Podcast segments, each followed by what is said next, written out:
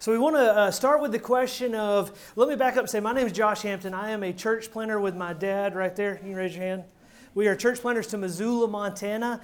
Um, and one of the things that we have really honed in on is neighboring to our people. Uh, that's one of the things that's kind of we've experienced success with, and we want to kind of share some of that with you guys uh, this morning. I want to ask you guys, what does it mean to be a good neighbor? Um, what does it mean to be a good neighbor to your people? But more importantly, what I really want to focus on this morning is who is our neighbor? Uh, who is it that we're supposed to truly love?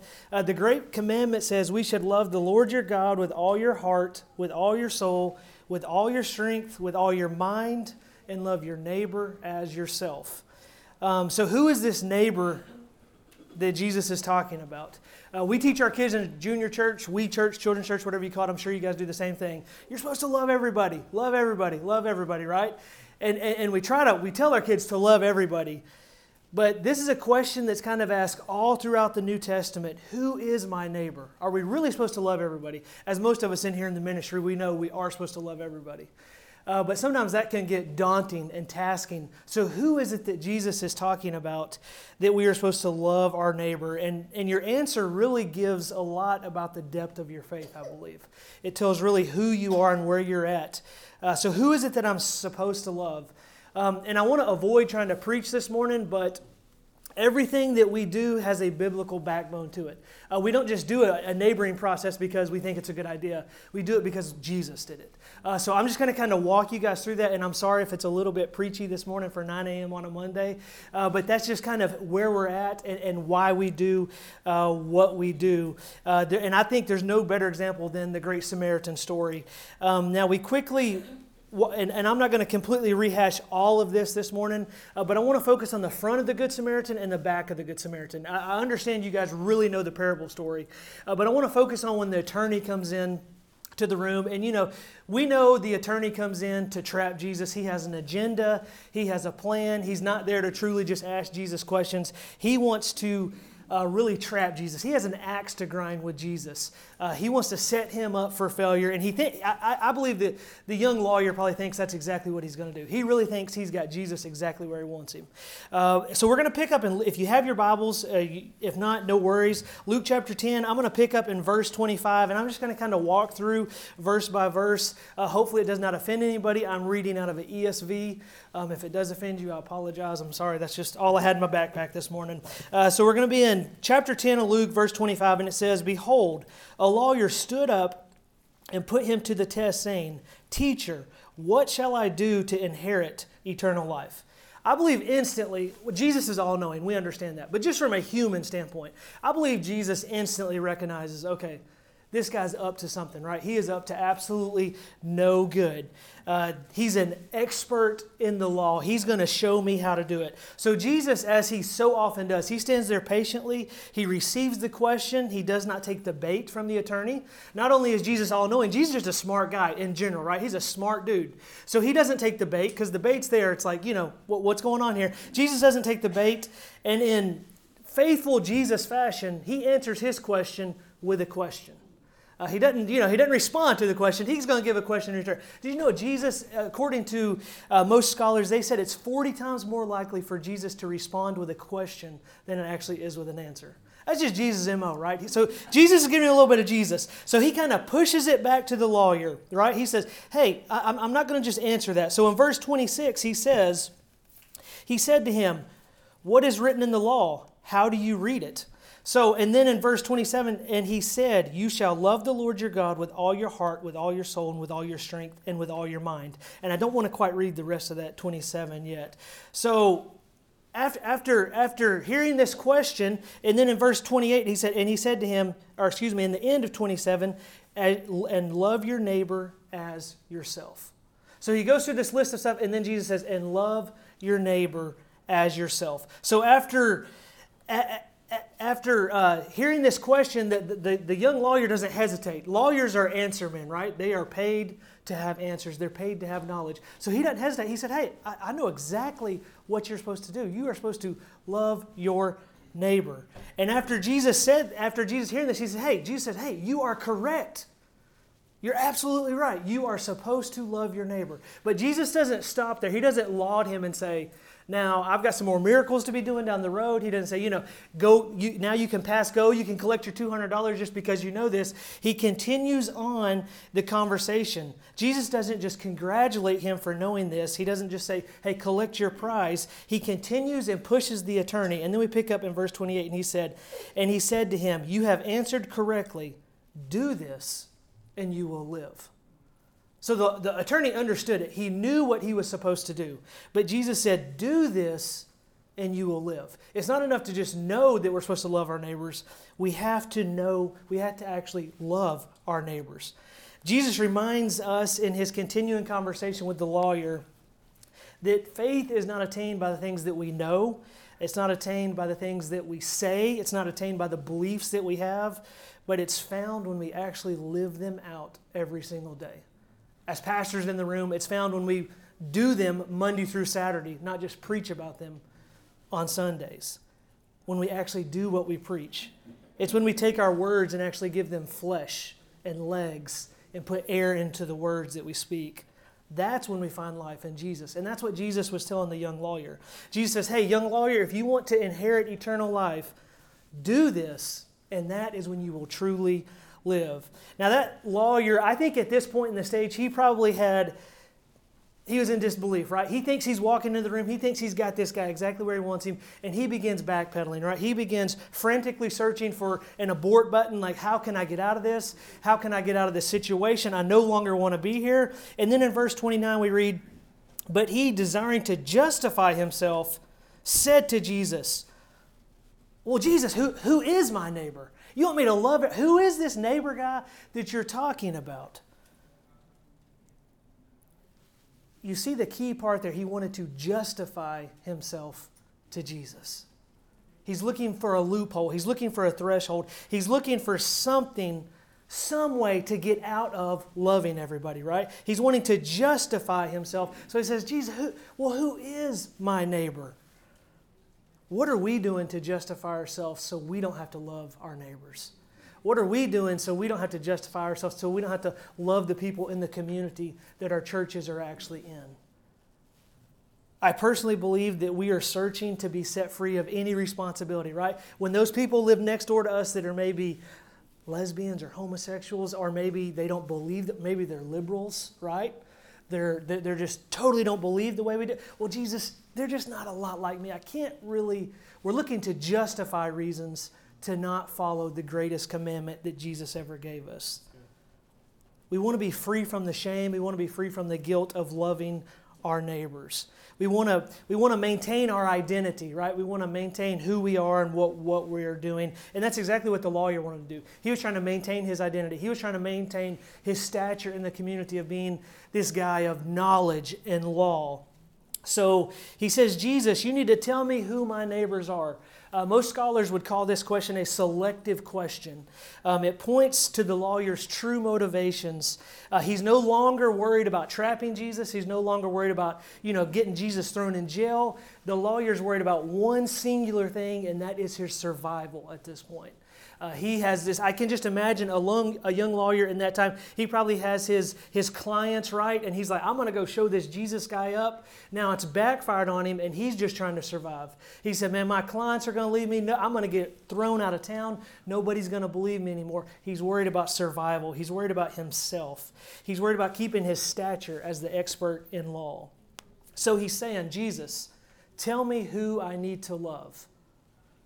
But I think more importantly, he's saying, Tell me who I don't need to love. That's what he really, that is the point of what he's getting at. Tell me who I don't have to love so I can be free of responsibility, so I can be free of the burden, burden moving forward. How many of us ask that same question? God, just show me in our churches who I need to love. And what we're really asking is, show me who I need to love so I don't have to worry about the other people in my community. So again, we see Jesus not answering the question, right? Jesus doesn't really do that typically. Instead, he just launches into the great story of the parable of the Good Samaritan. Um, and I'm not going to rehash that because we're all church folks. Uh, but we understand that. But you know, we've got the Levite and the priest. They're going down the road. They both pass. There's this guy. He's been beaten, uh, laying for dead. And then the, the just an absolute opposite a good Samaritan, uh, political opposite, uh, military opposite, comes by, you know, nurses him back to health, throws him on his donkey, gets him onto the hospital, says, Hey, I'm going to cover all your medical bills. I'm going to get you everything taken care of, right? And we don't really know why the priest and the Good Samaritan, or the priest and the Levite didn't stop. You know, we all have our theories. I think the priest was probably late for some hospital visits or something like that. Yeah, no. Um, you know, we, we don't really understand why, why these two guys didn't stop, but they did not stop. Uh, so then the Good Samaritan comes, stops, says, I'm going to take care of all his medical bills. Let's, let's, let's get you going. So that's what Jesus, he's painting this. Obviously, he did a lot better job than I just did. Jesus paints this beautiful picture of this parable of the Good Samaritan. And then he picks back up with the lawyer. So after describing this beautiful picture, Jesus looks at the lawyer, and in verse 36, he, uh, let's see if I can find it here. Verse 36, he says, which of these three do you think proved to be a neighbor to the man who fell among the robbers? So Jesus paints the beautiful story, and then he says, puts a question back out there. Now, who was the good neighbor here? The lawyer, knowing the answer, because remember, the, law, the lawyer is an answer man. That's what he's paid to do. He is paid to answer questions. He absolutely he said, "Hey, I can tell you exactly what it what what, what which one it was, God." And in picking up verse 37, he said, "The one who showed him mercy." And Jesus said, "Yes, you are correct again." Twice now, Jesus and this lawyer are on the same page, right? Jesus like, "Hey, you've got it figured out." But Jesus doesn't stop there. He says, "You are correct. We are in total agreement again." But knowing this answer isn't good enough. Look at the rest of verse 37. He said, You go and do likewise. Knowing to love your neighbors is a great thing to know. But if we actually aren't loving our neighbors, we have totally missed the mark. He pushes him past the answer, he pushes him past knowledge, pushes him past words, and he says, If you want to inherit eternal life, you need to go and do likewise. So I ask you again are we doing that? Are we loving our neighbors?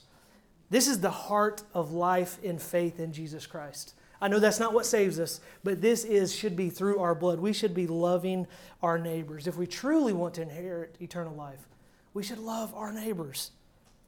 Jesus telling the lawyer not once, but twice in this short passage to put your faith into action and love your neighbors.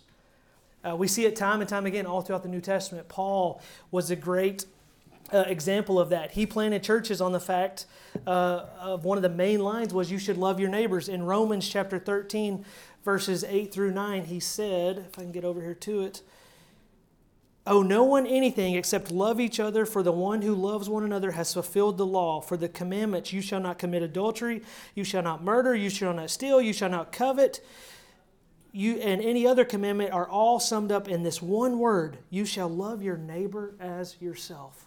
Paul got it. He understood it. Hey you want to keep the ten commandments? I, got something better for you. Just love your neighbors. Love your neighbors as yourself. He also tells us in galatians uh, chapter 5 verse 14 and this is probably my favorite. It's one that we use a lot at our church because it's just it's just point blank to, to, to, to the word. He says for the whole law is fulfilled in one word you shall love your neighbor as yourself. Hey, if, if you want to follow Jesus, if you want to obey Jesus, love your neighbors. Can it be that simple? The question that we're asking now, some 2,000 years later, uh, how are we to love our neighbors? Who are our neighbors? Uh, you know, the context from Jesus' day to our day is totally different, right? We don't ride donkeys anymore. We ride cars. We don't walk everywhere we go. We drive everywhere, everywhere we go. But what is Jesus getting at in this parable some 2,000 years later? And we don't want to answer this question so that we can become free of responsibility because we don't want to be like the lawyer. We don't want to know the answer so we can feel no responsibility. We just want to understand the answer so that we can truly tap into our potential in Jesus Christ and build relationships. So, who is it? Who is our neighbor? Are we to take this story literal? Are we to, every time I get in the car with my family and I see somebody broke down on the side of the road, am I to stop and be a neighbor to those people? Now, smart judgment would say there are times that maybe we should stop and help someone on the side of the road. But if I have my wife and my kids in the car, I'm not stopping on the side of the road every time. I don't think that's what Jesus is telling us to do, right? He's not telling us to stop on the side of the interstate every time somebody has a flat tire. So is he Are we to take it literal? You know, the man on the road was beaten. He had been pushed away from his family. He had he was just broken. As ministers, we have those people that come to our church all the time, right? A lot of times they're asking for money, they need help, they need a bus ticket. Are we to love those people? Is that what Jesus is honing in on? Um, I mean, I think there are times in our ministry when we should absolutely help those people. But I don't think that's really what Jesus is talking about. Or is it truly what we teach our kids in children's church that we are to love everybody? Love every single person in this world. I think there's a lot of truth to that too, but I really don't think that's what Jesus is getting at. Sometimes I wonder if what Jesus really meant by this elaborate parable in this process was if we are to love the people that already carry the name and title of neighbor in our lives. What if we are truly supposed to love our neighbors, the people that live next door to us, the people that live directly around us? What if this story is really that simple that we are just to love our neighbors? You know, the people that we pass by every single day, the people that we see more than the people we see at church, the people that in my neighborhood on Sunday nights we roll our garbage cans to the curb together, the people that we walk dogs with, the people that uh, we play football with, the people that we, that we walk around the neighborhood with. What if that is who Jesus is talking about, that we are supposed to love with all our might and with all our heart? Sometimes we see these people five, six, seven, eight times a day, and we don't even stop and say hello to them. If, if your neighborhood's like mine, it's like a race to get in the garage, right? Man, you, you will see people's garage doors opening before you even see their cars, right? It's like, oh, garage doors up, boom, man, in, shut the garage door. Maybe you guys don't live like that where you're at. That's how it is where, where we live in our neighborhoods, right? People are just, man, garage up, garage down, boom, you don't see them till work tomorrow morning, right? I don't think that's how life is supposed to be lived. What if Jesus is pushing us to realize that the road that cuts through eternal life actually leads directly through your neighborhood. How many of us would be succeeding in life? How many of us have churches? And I don't, I'm, my goal is not to step on toes. I just want to help you guys realize what we realized at Summit Church. What if your church is in a location where you have nobody that comes to your church from the neighborhood that your church is actually located in? I believe we will give an account to that to Jesus when we answer to Him. If our church is in a community and nobody from that community goes to our church, we are not loving our neighbors very well. And I'm afraid we have too many Free Will Baptist churches doing that.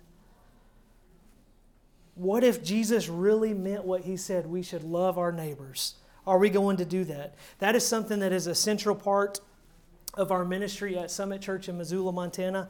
Um, it's not in our DNA, it is our DNA. That's what we exist to do.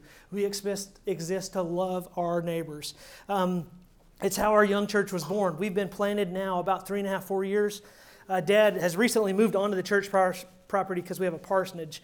Uh, but before that, he lived in a neighborhood in town. I lived in the community that our church is actually in. I think you guys had seven houses on your block correct? They have seven houses on their little neighborhood. I had 50 houses in my neighborhood. At any given time, there were four people from their, from their little neighborhood coming to our church. And, at my, and in my neighborhood right now, we have seven people coming out of our neighborhood uh, to our church. And I'm not saying that like in a braggadocious way. I'm just saying we are convicted about loving our neighbors. When you parachute into a community where you absolutely know nobody, the easiest people to begin ministering to are those in your neighborhood. We teach this class, uh, not quite like this, but we teach the art of neighboring class once a year in our church. Um, it, is, it is like a uh, new beginners class, you might say, because we want our people to be passionate about loving their neighbors. We say, hey, you can get a lot of stuff wrong, but what Jesus tells us we cannot get wrong is the fact that we have to love our neighbors where they're at, whoever they are. Um, so I want, I want to kind of walk you guys through some of this stuff. The authors of these books were captured by this idea from the story of the Good Samaritan. They're like, okay, there's this story of the Good Samaritan. So as the Christian church, we should be nationally known as being good neighbors. Uh, so the authors of these book, this book, uh, they're pastors in Denver, Colorado. they gathered up 20 other pastors from Denver and they said, Hey, we're going to meet with the mayor of Denver. And the fact that we should be, the greatest commandment is, is to love your neighbors, our community should be known for loving their neighbors, right? That's what we should be known for. We should be known as being good neighbors. Uh, so they begin meeting and they, they invited the, uh, the mayor in and they said, Mr. Mayor, if as a group of believers, as this church, as the global church, what can we do to clean our city up?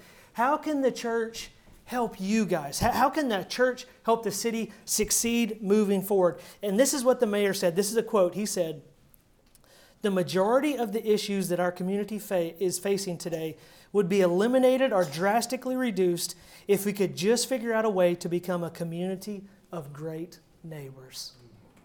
That's what a liberal mayor said in a liberal city that does not know Jesus as his Lord and Savior. What does he do? He gets in a group, uh, gets in a room with a group of pastors, and what does he do? He points them back to Jesus. How amazing is that? This liberal mayor got it when all these pastors in the room weren't getting it. A man who doesn't even profess Jesus Christ is telling this group of pastors to love their neighbors, to love their neighbors. Jesus is pointing us to love our neighbors. It doesn't matter if they're homosexuals, it doesn't matter if they're atheists, if they're Buddhist, if they're what we call in Montana Trumpers or never Trumpers. That's kind of how people are referred to in Montana. Um, the commandment does not change. Jesus doesn't care who you have living beside you. You are to love your neighbors. And, and I want to say something that may offend you or may step on your toes, and I know that because it offended me deep, deeply. We wonder why our churches aren't growing. We wonder why our churches become stagnant when we don't even know our own neighbors. Why would God bless my church when I can't even tell people next door living to me about the risen Savior Jesus Christ? God has given us a mission field, and I believe it's our neighborhoods. It's where we call home. It's where we do life with our kids. It's where we do life with our family. How is He going to entrust me with more at church when I can't even take care of the business that He's set right before me? We have to be good neighbors. We have to love our people. And I realize a lot of us here in this room this morning are in church leadership, so we probably are generally good neighbors. But globally, as the church, as the Christian church in America, are we good neighbors? Uh, the authors of this book set out, I don't think I have one. You guys have the grid, right? Everybody's got the grid. Um, so, this is one of the tools they came up with. So, they spent two and a half years. Uh, th- there's a huge network of people now called the Art of Neighboring Network. Uh, and they spent two and a half years traveling all across America.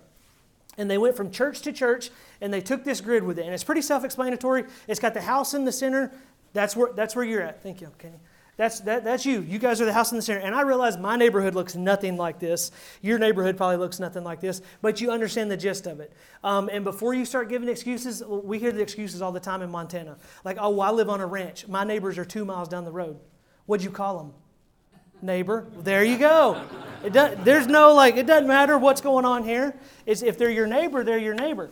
So it's got ABC. So these guys set out uh, to, to go across the nation figuring out just how well as Christians we are neighboring. So, and I want to ask you to fill this out right now. I wish we had time to do it because it's, it's a blast. Um, so, A stands for this A is their name. I encourage you to know your, your neighbor's first name. Now, I realize we're in the South. Um, in Montana, it's not a big deal. They don't like being called Mr. and Mrs. I all the time get in trouble for calling people Mr. and Mrs. in Montana.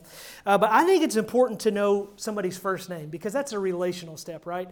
If I'm always like Mr. Gates instead of Mr. Dennis, that's just relational. So A is their names. You should know their first names. B is something that I can see from the road, but I don't know. Like you don't have to know them at a, on a personal level, but you can tell it from the road. So let me give you an example. Um, Bill would be this guy's name. Bill is for A, Bill's his name. Something that I can see from the road. B is he's a Canadian because he's always flying his Canadian flag. He's always wearing Canadian t shirts. Like you can tell. You don't have to enter into conversation with him at all to realize he's a Canadian. So, over the course of getting to know him, what I realized about C was one of the reasons Bill was such a bitter Canadian was the fact that his daughter has been dying of brain cancer for four and a half years in Wichita, Kansas. Now, you don't see that from the road at all. We can tell that B, we can tell that Bill is a bitter Canadian from the road. Like you don't have to enter into conversation to figure that out. But as you get to know him, you begin figuring out things about them, why they do the things that they do. So that's how the ABC process works A, their name, B, something that you can see from the road, and then C, something that actually like makes them tick, makes them work. Uh, so as, as these guys, as the authors of this book went through this process, traveling across America, what they found out is 10% of Christians in America can fill out the letter A on this card. 10% of Christians can fill out the letter A. 3% can fill out line B. And less than 1% can fill out A, B, C on this card. 1% of Christians cannot fill out this card. And we wonder why our churches aren't growing. We're not being neighbors. We are not getting out and telling people about Jesus. Jesus did not push us once, but he pushes us twice in the matter of about 15 verses to go and do. I'm sure the Christians that were asked these questions knew that you're supposed to love your neighbor. Remember, we teach our children this every Sunday in junior church, we church, children's church, whatever you call it. We're always pushing our kids to love our neighbors, love everybody. But do they actually go and do? The first time I went through this exercise, I found myself getting very defensive very quickly. We had just moved to Montana. We were trying to figure out exactly how we were going to get our hold. How are we going to plant a church here? And I found myself so busy saying, "Oh, well, God, God I got two kids here." Like at the time, they were five and six. I, am coaching YMCA basketball. Uh, I'm running for the local city council in my town. God, we got groceries in the car. And the whole time, Jesus said, Hey, your neighbor's out. He's mowing his yard. Your neighbor's out. Well, Jesus, I, I, I let me get these groceries in, and then if he's, if, if he's still mowing his yard another two hours, I'll go talk to him. right? That's, that's, that's, that's how it was work. That's how it was working. I have dinner to cook. God, I'm a pastor. I'm a church planter. Do you know how busy I am? Then I realized something. I was just like the Levite and the priest. I was walking down that road. Jesus gives me an opportunity to minister. And I said, I don't have time to stop and help. What are we doing? What are we doing in our ministry? If our ministry just can consist of going to church on Sunday mornings and Wednesday nights, we are missing the mark. I attempted to justify myself. I, had, I, I said, I, don't have all the answers. I, I, just, I, I justified myself. I didn't want to be held to the standard of the great commandment. God, I've only lived here six months. How could I know all my neighbors? These standards aren't for me. And then I realized in that moment, and I will never forget this moment, I hope the rest of my life. Not only did I sound like the priest and the Levite, now I sound like the lawyer. I don't, I cannot be held to those standards, Lord. I absolutely cannot. Looking for a way to just not be held to the greatest commandment that Jesus has ever given us. I mean, after all, we're all, uh, all in leadership in the room this morning, right? We're in ministry. We're actively, whether you carry the title of pastor, uh, if you're here at the National, you are actively serving in your Free Baptist churches. We're, we're all ministers, whether you carry the title of a minister or not. How could we possibly have time to minister to our neighborhoods? We're busy people. That was the priest's excuse. I, I really believe that's probably the priest's excuse. You know, I, I, got my flock to tend to. I've got people to visit in the hospital. I've got things to do. Those people pay tithes. This guy, I don't even know who he is. Maybe, maybe we're just scared of the unknown when it comes to knowing neighbors. I will tell you that getting to know your neighbors is a scary process. And, I, and I, I don't mean like getting to know them like, oh, surface level. I mean getting to know them. You know what Kim and I and mom and dad have figured out? People are messy. Man, they are messy people. They have a lot of baggage, right? I mean, you guys know that. You're in ministry, you know that. You start, and, and what Kim and I've realized is it's like, oh, Lord, maybe we shouldn't have got to know these people.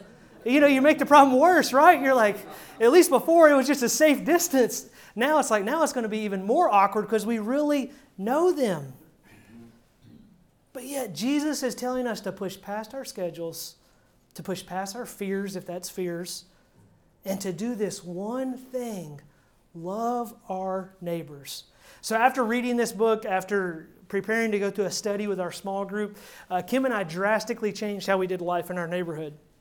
Um, the way our neighborhood is, is our, our house is, excuse me, we have a beautiful backyard. Like our front yard's kind of small and weird, it's odd shaped. But in the backyard, we had a little garden, we have a trampoline, uh, we had our ducks. That's where we kept our pet ducks back there. We had a, uh, these huge mature oak trees with lots of shade. We have a fire pit. Our, our backyard was our favorite thing about our house. Like that was one of the reasons we picked the house that we did because we're like we have this beautiful backyard where we can hang out in the evenings and just after a long day of doing whatever pastors do, we could just come home and relax. But do you know what a backyard does not have? Neighbors. That's right. It does not have neighbors. So after reading this book, I'm so convinced. I'm like, Kim, we can't go to the backyard anymore. We have to go to the front yard. And she looks at me like I'm absolutely nuts. She's like, our front yard's tiny.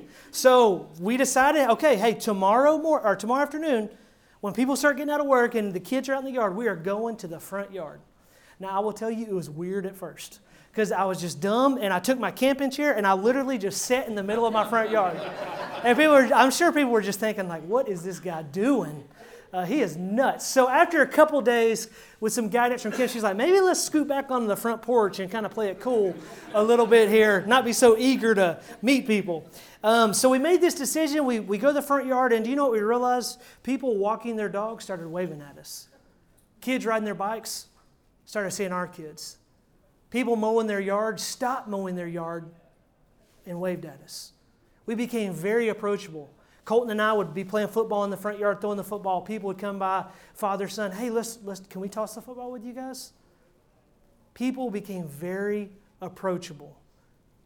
The first two converts we had at our church started by saying, hey, I see you and Kim sitting in your front yard all the time. Do you think it'd be okay if we brought our camping chairs and sat in the front yard with you tomorrow night? Yeah, let's go. Right? You like you got to you got to temper the excitement. Uh, I told Kim we felt like Barney and Andy sitting on the front porch after Sunday Sunday sermon because you know these we're in our 30s, they're in their 70s, and it's just kind of like, well, what are you to do tomorrow, Barney? You know, I mean, that's really strange conversations. But they are some of our most faithful members at our church now because we became approachable. We became approachable. We begin learning about our neighbors. I wish I would have brought it, but I didn't. I have a file of our neighborhood. And Kim thought I was a little weird because I was always taking notes about people.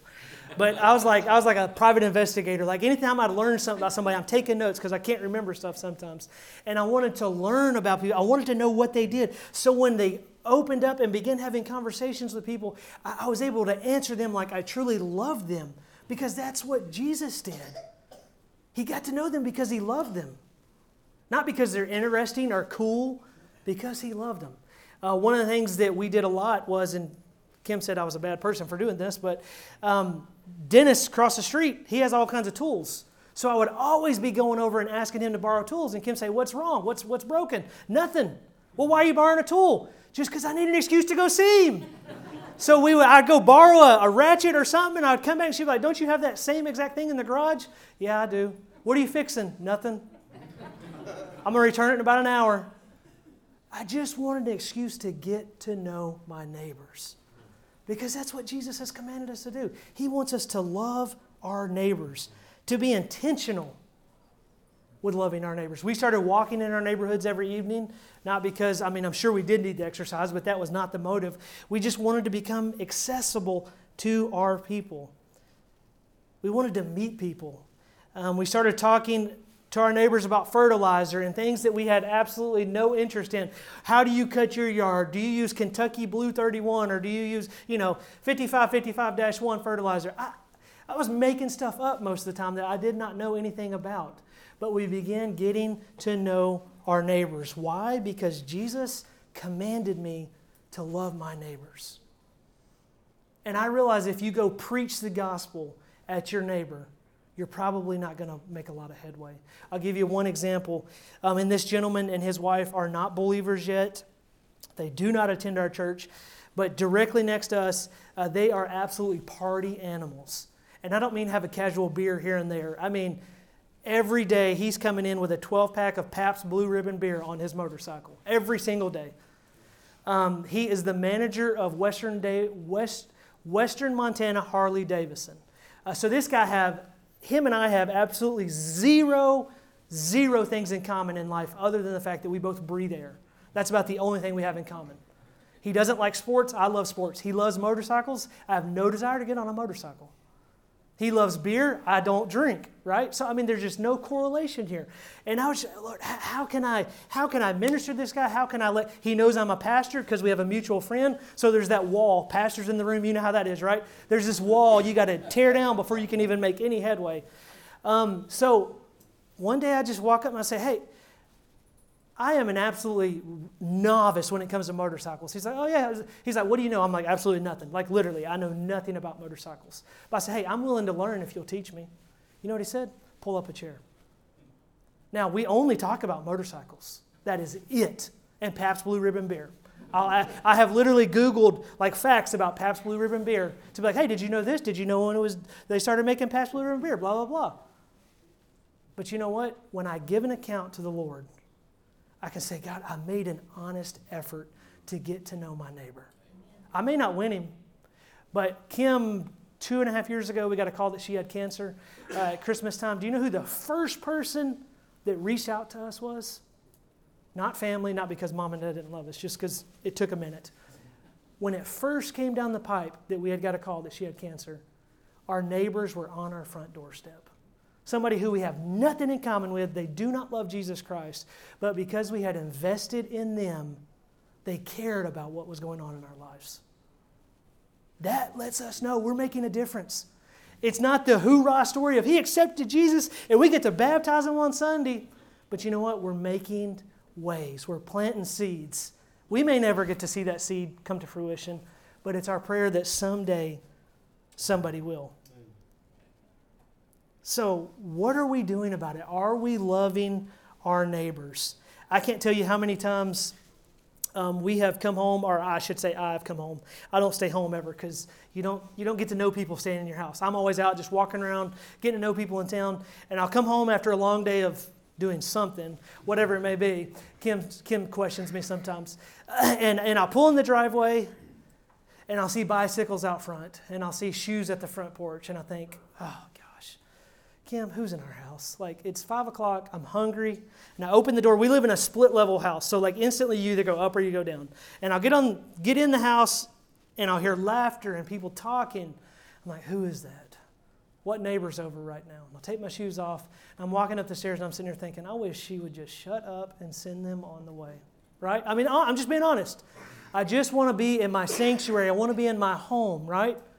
I smell the coffee brewing. We, we're huge coffee people smell the coffee making, and then I'll get up to the top of the stairs and I'll turn and look in our living room, and people look at you, and they are so excited to see you and be a part of your life. And you realize in that exact moment, at least for me, I realize in that exact moment that I may be the only Jesus that they ever get to see. And you know what? I can be tired. I can sleep tomorrow. When in all honesty, I just want to take my shoes off. I want to lay on the couch, right? You want to put the TV on. I want to catch a Cardinals game. I try to watch the Cardinals every night before I go to bed, right? I just want to watch my Cardinals game. But there are people in our living room that we need to love. Or the kids do it all the time. Our kids are, they're the best little church planners anybody could have. Uh, they, they will bring people over. Dad, can they come for dinner? Mom, can they come for dinner? Oh, that means we got to sit at the table tonight and eat dinner like a family. oh, man. Yeah, I'm just being real, right? But they're always having kids in our home because that's what being a good neighbor is all about. Do you guys know in America, nobody has people over to their home anymore? It's an anomaly. We invite people to our home and they're like, Where are we going? No, no, no, no, no. You don't understand. Like, we're going to make you dinner. I'm going to grill cheeseburgers. We're going to eat in your house? Yeah, we're going to eat in our house. Food is the way to people's hearts. Love on your neighbors, invite them into your homes.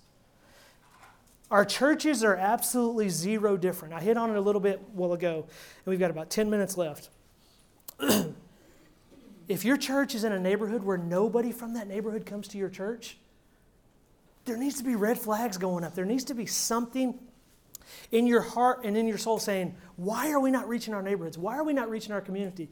Um, we have been absolutely just blessed by a lot of you in the room, actually, uh, that have supported us throughout our ministry. Uh, and we were able to buy a church building on a four lane highway where 30, or 25,000 cars pass every single day. We just have a beautiful location.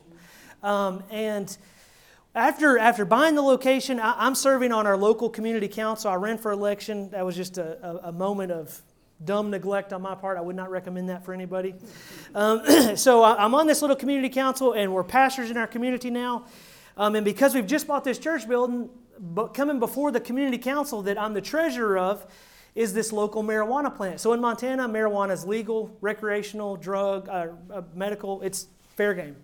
It's completely legal. So uh, they, they, say, you know, there's a group of seven people on this board. Me and one other guy are conservatives. The others are just like staunch liberals. Anything liberal, therefore. So marijuana, no, let's go. Let's get it done. So they say, so these guys come before us and present this um, marijuana place called Bloom Network, Bloom Marijuana Network. And they say, we have to get permission from you guys. We're like, why do you guys need permission from us? It's, it's legal in Montana now. Well, Montana law, dot, dot, dot, dot, dot, dot. Within so many yards of a church, you have to have permission from the local community council. Wonder what church that's going to be. Sucks for them. Uh, what church is this? Uh, Summit Free Will Baptist Church in Lolo, Montana. Oh, man. And you know, all six people on the board just look at it. They're like, over to you, Pastor. And they all said, Pastor, this affects you the most. Even though they're liberals, they still, like, we had friendships. They respected me. They said, This is on you, man. This is 100% your decision. what?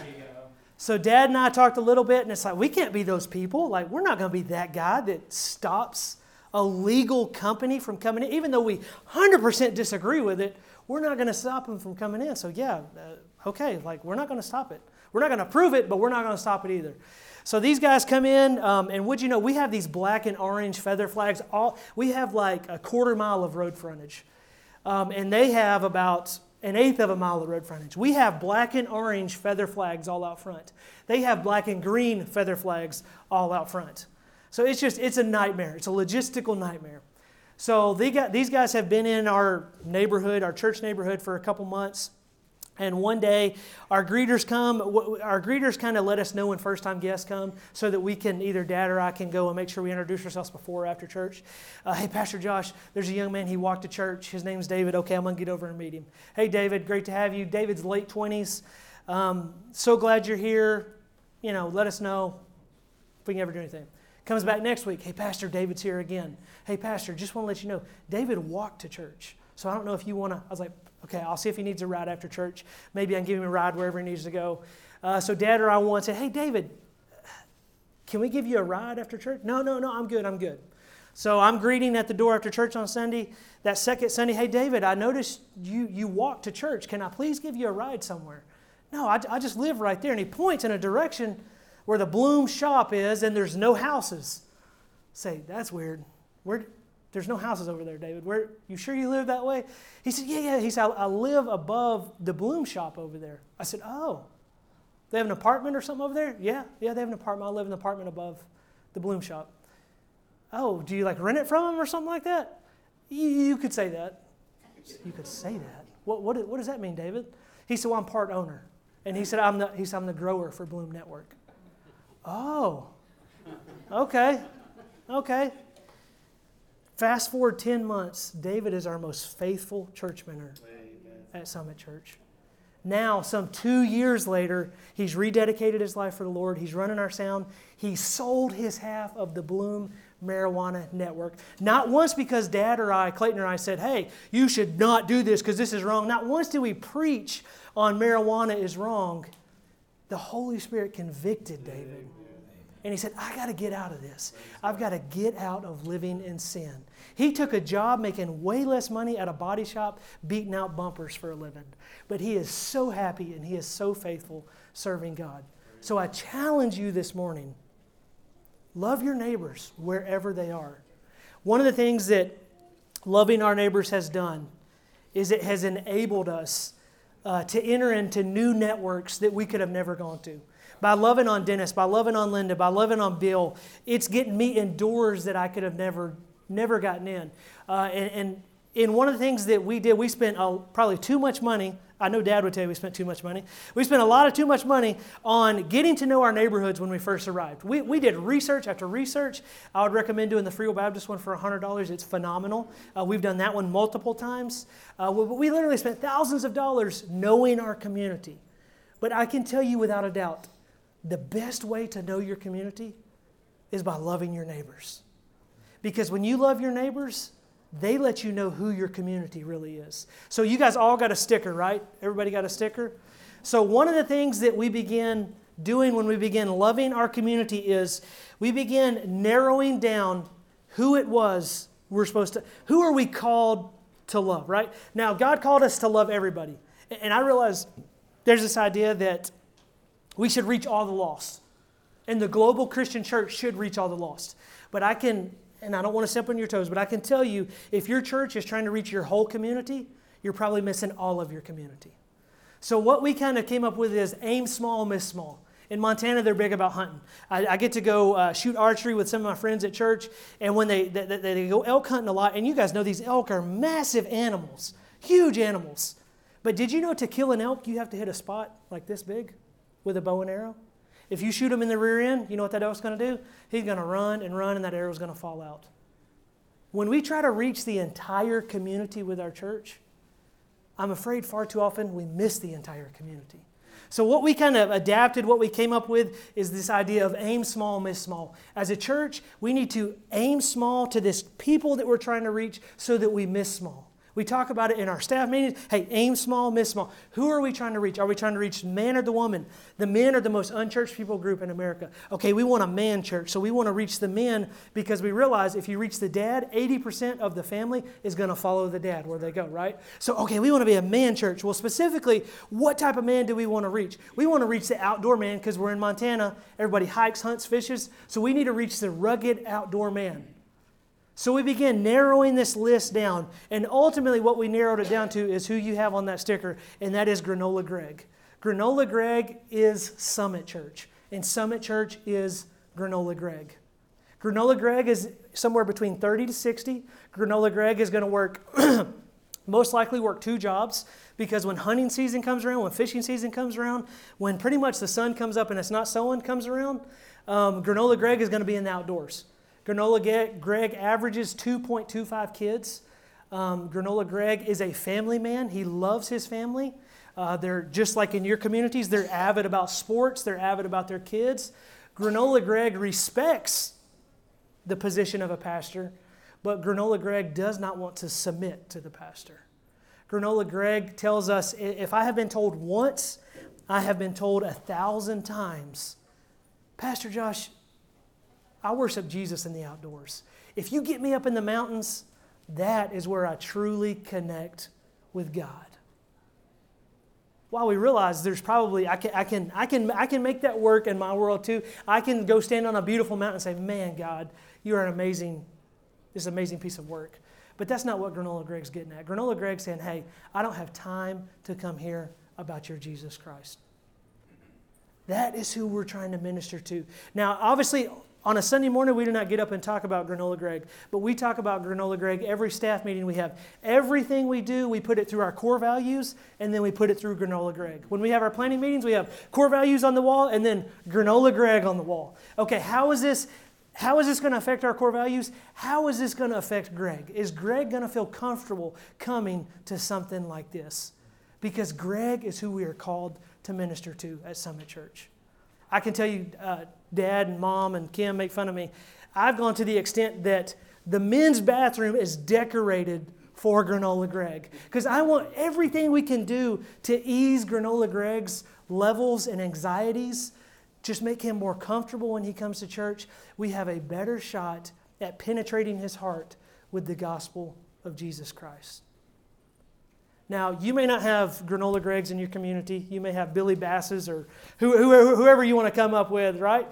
Uh, you know, this, this, is, this, is no, this is no new thing. Um, Saddleback came up with Saddleback Sam some 30 years ago, Rick Warren did. But I encourage you to know who you are reaching in your community.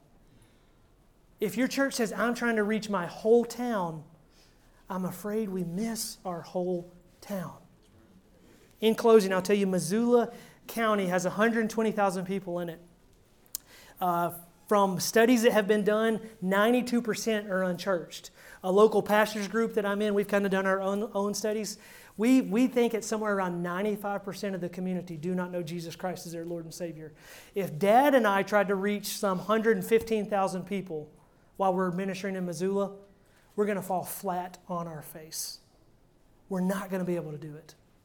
But if we can hone in to ministering and trying to reach Granola Greg, we feel that we will be far more successful in truly loving our neighbors.